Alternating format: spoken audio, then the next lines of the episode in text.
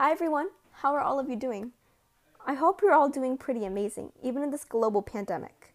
I mean, staying home all day every day gets pretty boring.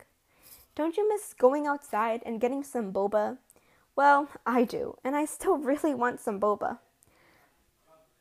Anyways, staying inside has really brought up the thought that most of the things in my house I don't really need. So today I want to talk about minimalism.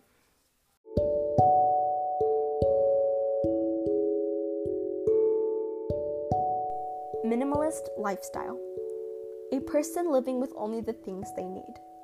Have you ever woken up one day and looked around your room and eyed all the things yourself, your parents, or your friends bought you? And after seeing all those things, what of those are really useful to you? I know for a fact that everyone has bought something that they wanted and not what they needed. People spent money on things that aren't mandatory to have.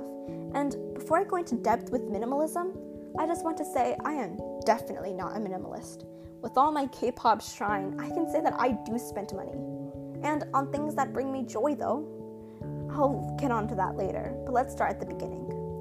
In the early 19th century, an economist named Thorstein Veblen noticed an idea called conspicuous consumption. Conspicuous consumption means expenditure on or consumption of luxuries on a lavish scale in an attempt to enhance one's prestige.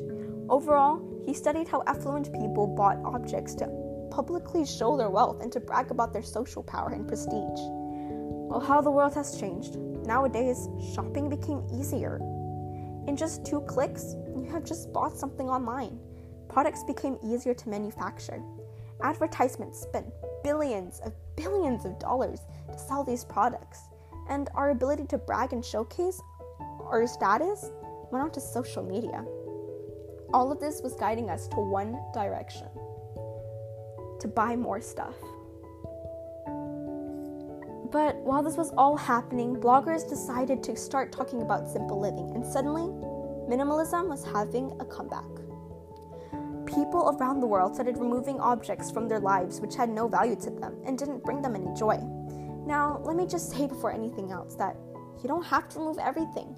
The problem with people starting the minimalist lifestyle is that they have the mindset to throw away everything they have, leaving them miserable. That is not the way minimalism works. Let me give you an example. Imagine you had these books. You absolutely adored them. You loved the smell and you loved to lend them to your friends. But then, you wanted to become a minimalist. So you were thinking of throwing away your beloved books. Let me tell you this now don't do it. The books bring you enjoyment, so why would you want to put yourself in a suffering position? But wait, don't think everything brings you enjoyment and not throw away a single thing. No, you have to realize and think what means a lot to you and what doesn't. In the end, just don't take it too far. All minimalists have different ideas of this particular lifestyle. Some have kids, some don't. Some have full time careers, some work for themselves. Some live in tiny homes, some live in average houses. It doesn't matter. Everyone has their own unique interest, value, and lives that are all very different from everybody else. So don't get all tangled up in the mindset that you have to be like everyone else. Minimalism is supposed to get you out of that kind of mindset. Minimalism is about being what you think is successful and knowing that you don't have to impress everyone with your brand new Tesla or million dollar mansions because in the end, you're only doing that for everybody else but you. And our lives constantly change. So that means that you own what you own right now may not be what you own tomorrow. Because let's face it, nobody knows the future. Let me ask you a question real quick. How much time are you wasting with things you don't actually care about? Staring at your social media apps for hours is slowly taking over your days. Why don't you instead take time to clear your values? Just put down your phone real quick and close your eyes while listening to the podcast for a minute. Think of yourself when you're an adult. What do you see? What is your idea of success? Just think for a minute. What do you want out of your life? Think now because you may realize you may be living for your life for somebody else. Once you finally visualized your idea of success, You have to start working towards your goal. Because if you don't make yourself what you think is successful, somebody else will do it for you. The thing about people is that they brag about their success. I mean, whenever they show off their new cars or houses, they're literally trying to say, Aren't you impressed by me? Whenever someone does this to you, don't you feel the urge to show them up? Don't you feel like you need to buy or do something to be better than them? Listen, stop trying to do this. You are trying to impress the wrong people. The only person you need to impress in your life is yourself. Try to make yourself feel amazing by achieving your goals and getting to the point which you had decided yourself before that that point was success. Who needs a brand new G Wagon when they can be happy?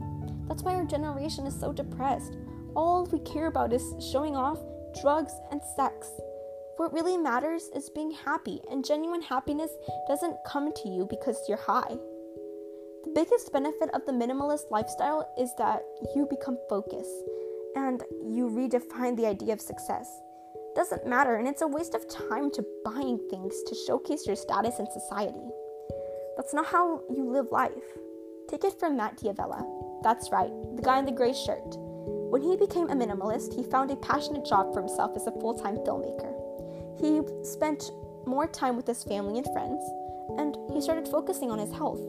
And know this it takes quite a while to be truly happy. Just gotta be patient. But remember, minimalism doesn't make all your problems go away. It's not going to pay your bills, but it will help lowering your bills. You need to ask deep questions about how you want.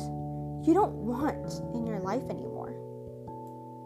Minimalist or not, everybody can gain something by making more intentional decisions by choosing their way of living life.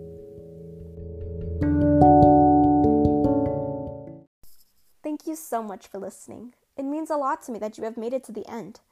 I hope you enjoyed this episode. If you have any feedback or ideas, you know where to hit me up.